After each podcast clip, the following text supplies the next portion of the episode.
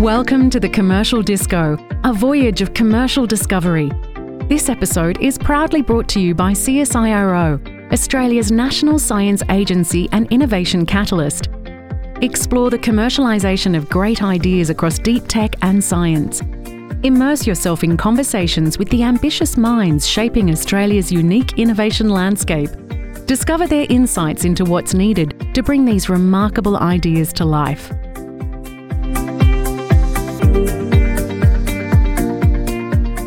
Hello, everyone. Welcome to the Commercial Disco. I'm James Riley, Editorial Director at InnovationOz.com. The Commercial Disco, we spend all of our energy exploring the commercialization of great ideas and research in tech and science that we produce here in Australia. Today, I'm talking to Rob Sutton, the Managing Director and founder at Mirragin Consulting. Welcome, Rob. Thanks very much, James. Okay, by quick background, you're a aviation engineer. You spent time in the Australian military and the army.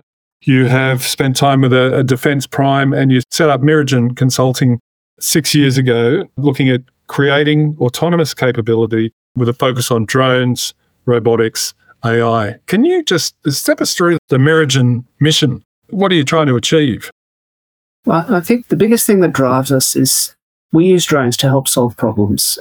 And the biggest problems that most organizations want to try and solve are reducing costs, improving capability, and the one that really particularly drives us as a team is saving lives. So, in a military sense, drones are there to help keep our soldiers, sailors, and aviators free from unnecessary risk of harm. So, the logic is, is that instead of putting soldiers and sailors and aviators in the front line of combat, you can put drones instead.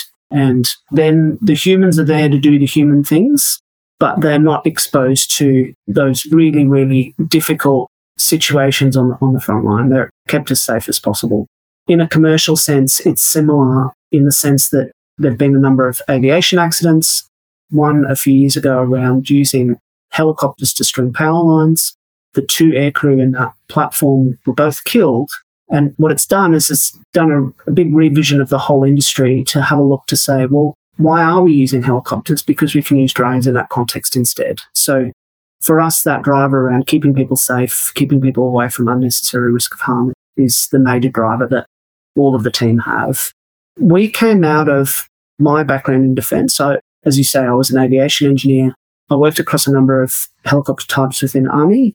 So the Tiger helicopter, the Bell 206B, I was the project engineering manager for the Chinook F model, but I also spent two years at Army's Drone Regiment, the 20th Surveillance and Target Acquisition Regiment.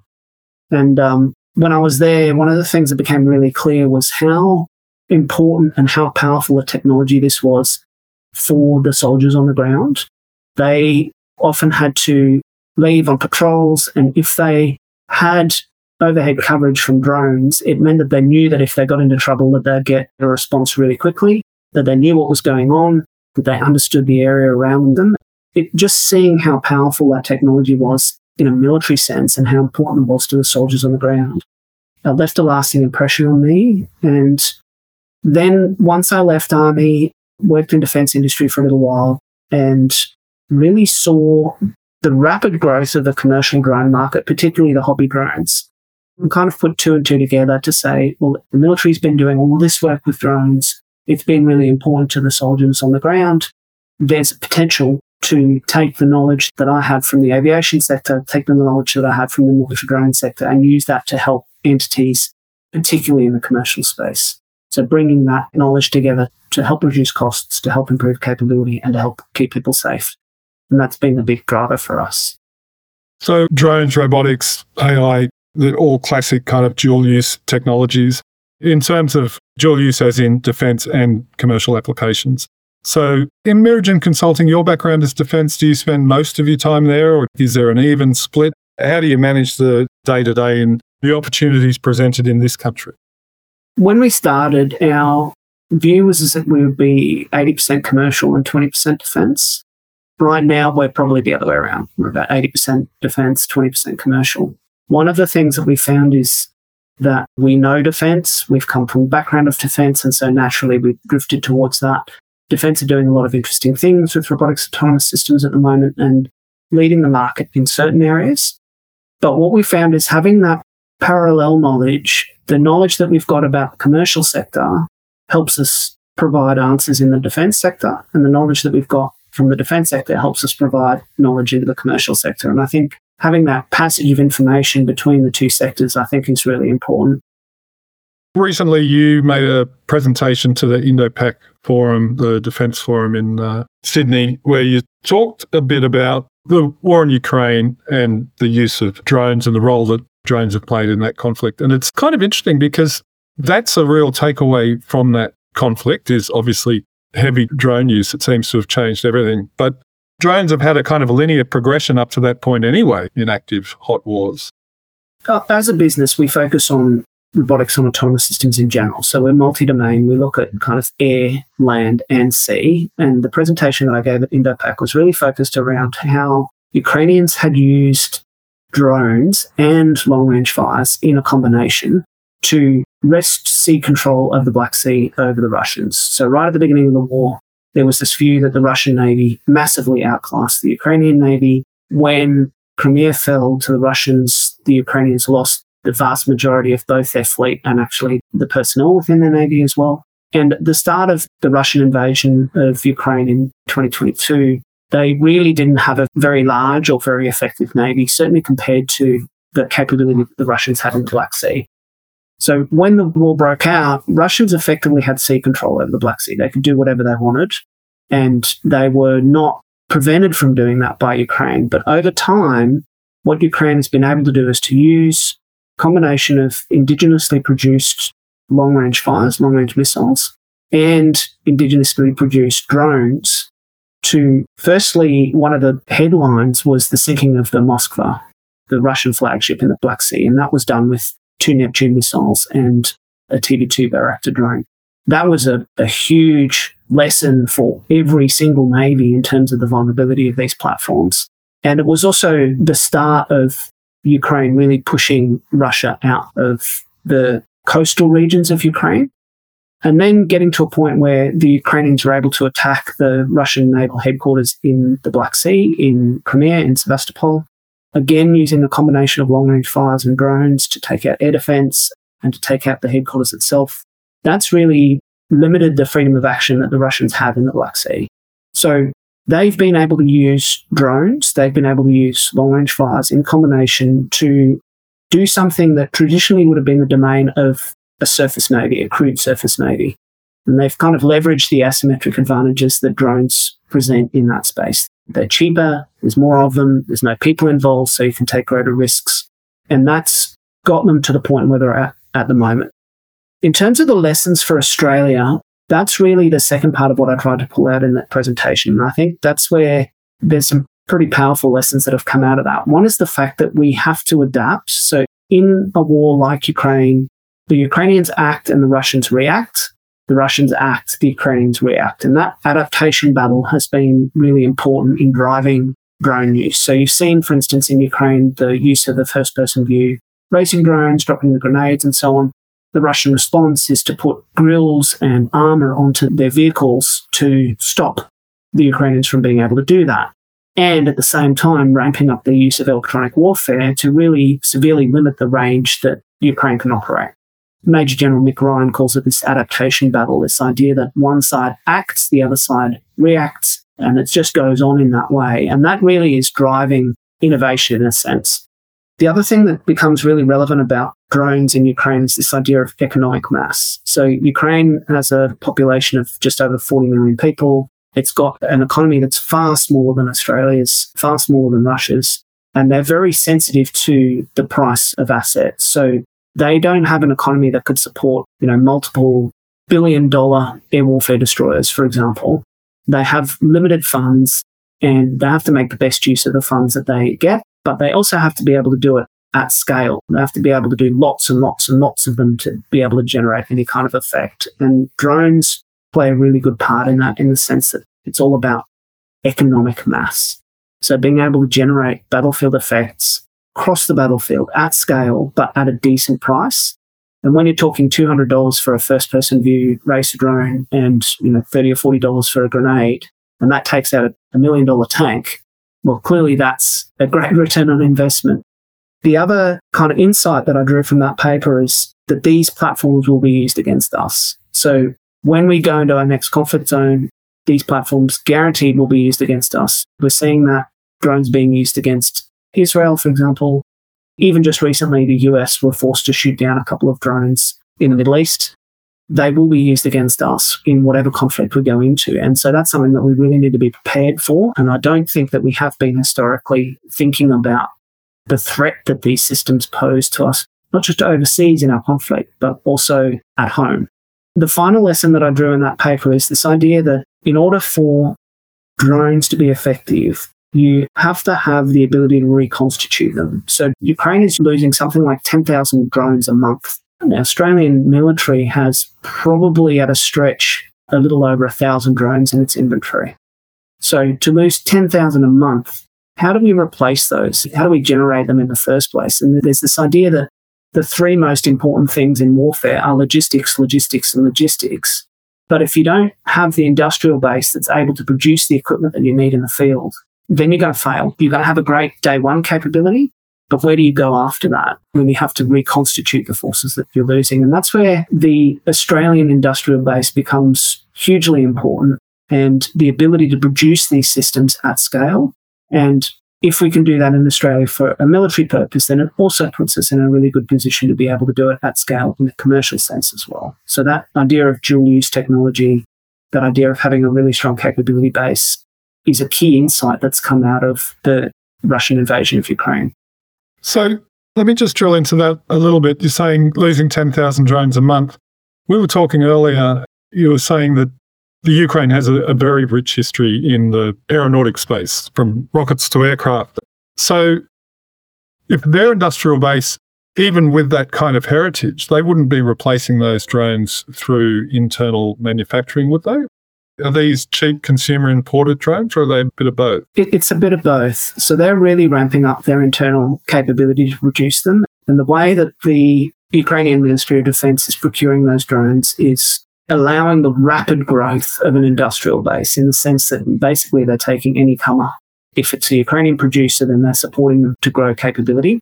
And at the same time, they're getting drones from everywhere else that they can get them from. So they're buying commercial grade drones from China. They're also getting drones from places like the United Kingdom, from other places in Europe.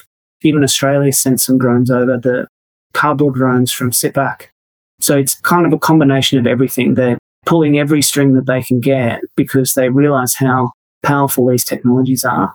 And they also realize that the longer they wait, the more Russia can ramp up the use of these technologies. And so the less of an advantage that they bring to Ukraine. So there's a little bit of a race against time here as well. So let me ask you this. When we talk about the industrial base in Australia, we have industry here, and certainly in terms of portfolios within the political context, we have industry and we have defense industry and we have defense. And they don't always appear to be as synchronized as they might be or, or working together as they might be. So, do you have a view on how policy should be structured toward building the flat, generic industrial base that can also serve a defense industry? Historically, defense has been very focused on platforms or platform based capability. So, this idea of a joint strike fighter or buying a warfare destroyer, look, really looking at the platforms. And when defense does procurement, the procurement is guided by firstly the defense white paper, and then aligned with the white paper is, I think, called the Integrated Investment Program, the IIP. And the IIP sets out all of the different projects that defense will pursue in order to generate the capabilities that they need in the white paper. What the IRP does is it says, here's a project, here's the funding associated with the project, here's the start and finish dates for the project, and here's the outcomes that we desire as a result of that. So it becomes, again, very focused on project by project. And typically those projects may run over multiple years, in fact, sometimes even multiple decades. What that means is, firstly, that each project is discrete. So a project is meant to acquire all of the capability that is needed in order to generate the effect that they want from that particular project. So they start at the beginning, they kind of start from scratch. They're not looking at it in the context of a broader industrial base. And then the project manager is typically driven by a need to reduce project risk. So if they're a good project manager, they will reduce project risk, project risk to project schedule, to project outcomes, to project budget. And typically the way to do that is to go and purchase something that is already proven and already exists.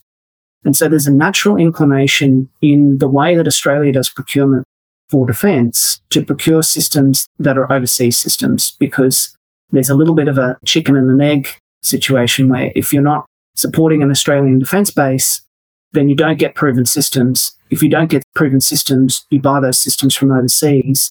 If you're buying those systems from overseas, you're not supporting an Australian defence base.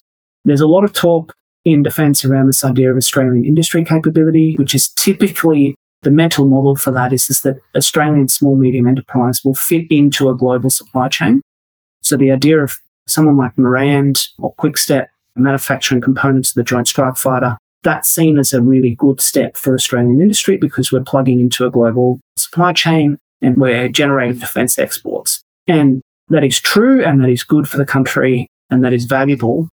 What's missing is that next step is to say, well, how are we actually generating capability to design, to manufacture, to support these capabilities internally? And in the case of something like the Joint Strike Fighter, even though we're a more than a trillion dollar economy, that's probably not something that we're going to do. In the case of robotics and autonomous systems, drones, clearly that's something that we can do. We've got the industrial base, we've got the skilled people, we've got the capabilities to do this here. What's missing is the intent to support and grow the factory rather than the platform. Yeah, okay. That's an interesting way to put it. If you're trying to build, not even sure the terminology in defense terms, but if you're trying to build the kind of horizontal capability as opposed to building the platform, as you've just mentioned, we have seen in very recent times some fairly fast moves on behalf of defense around drone tech. I'm thinking specifically of these undersea drones. They've, they've really got moving on building that. But you're saying that is also taking a platform approach? That's um, Warfare Innovation 80 and the work that they're doing with Anduril and, and C2 Robotics on the subsea uncrewed systems. I think that's excellent. And there are other sectors within defense that are doing really good work, like Robotics and Autonomous Systems Implementation Coordination Office, so called RICO, and in Air Force, the Jericho section. They're all doing really good work in terms of advancing innovation. Even the replacement to the Defense Innovation Hub, the Advanced Strategic Capabilities Accelerator, even though that's still not quite stood up, I think the mandate for that is excellent.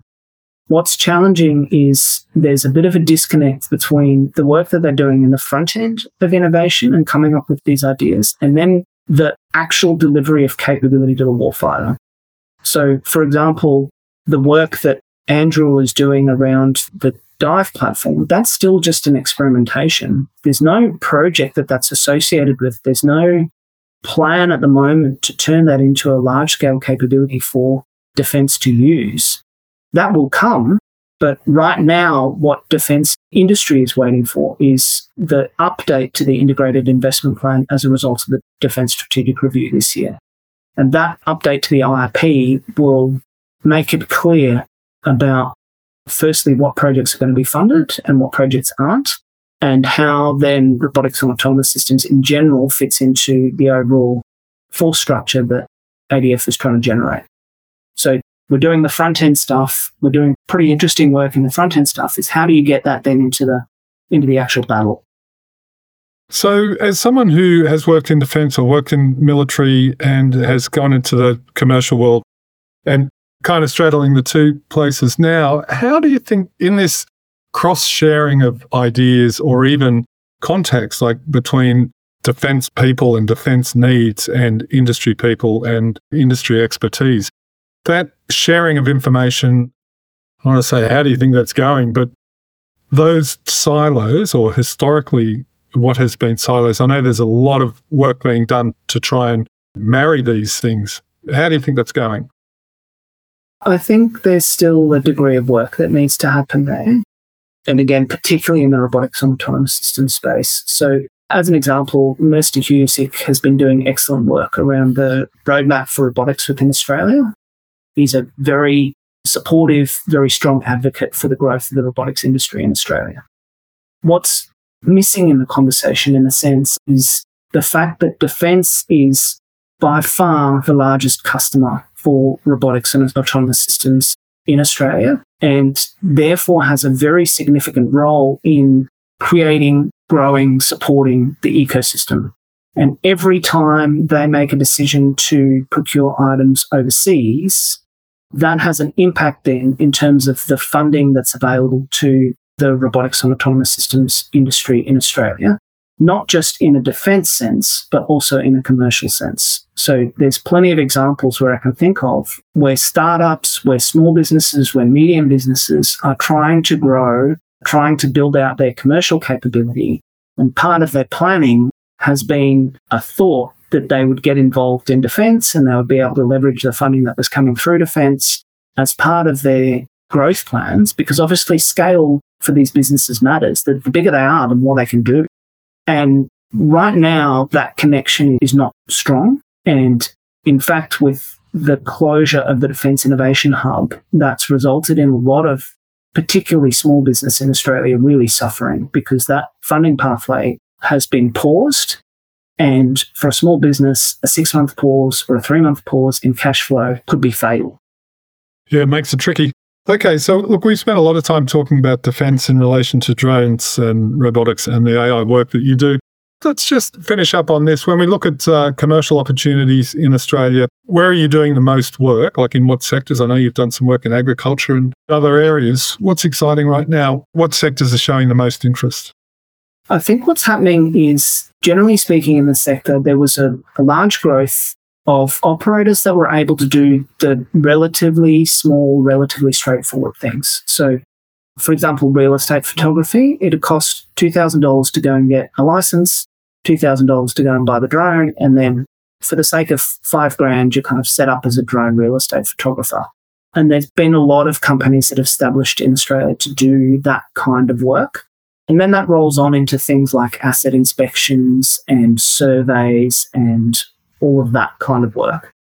What we're starting to see is a growth in higher order applications. So drones that are bigger, drones that can fly further, or drones that can do more complex operations. So things like Surf Life Saving New South Wales, for example, is exploring a, a long range drone that can go and spot sharks and spot, you know, swimmers that are in danger all up and down the coast. And that is a very different capability to the $2,000 drone. That is orders of magnitude more complicated. It requires a more sophisticated organization. It requires more expensive, more complex platforms. And then all of the enables that go with that, like testing and certification and all of that kind of work. The other things that we're seeing, the drones are getting bigger. So we're starting to see talk of drones that can carry you know, hundreds of kilos worth of payload, even thousands of kilos really good in terms of the drone delivery.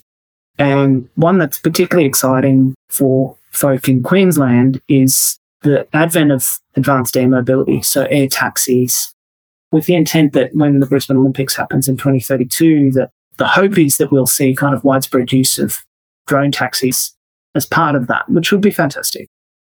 All right. Rob Sutton, founder and managing director of Mirragin Consulting, thank you very much for being on the commercial disco with me today. It's been a fascinating conversation.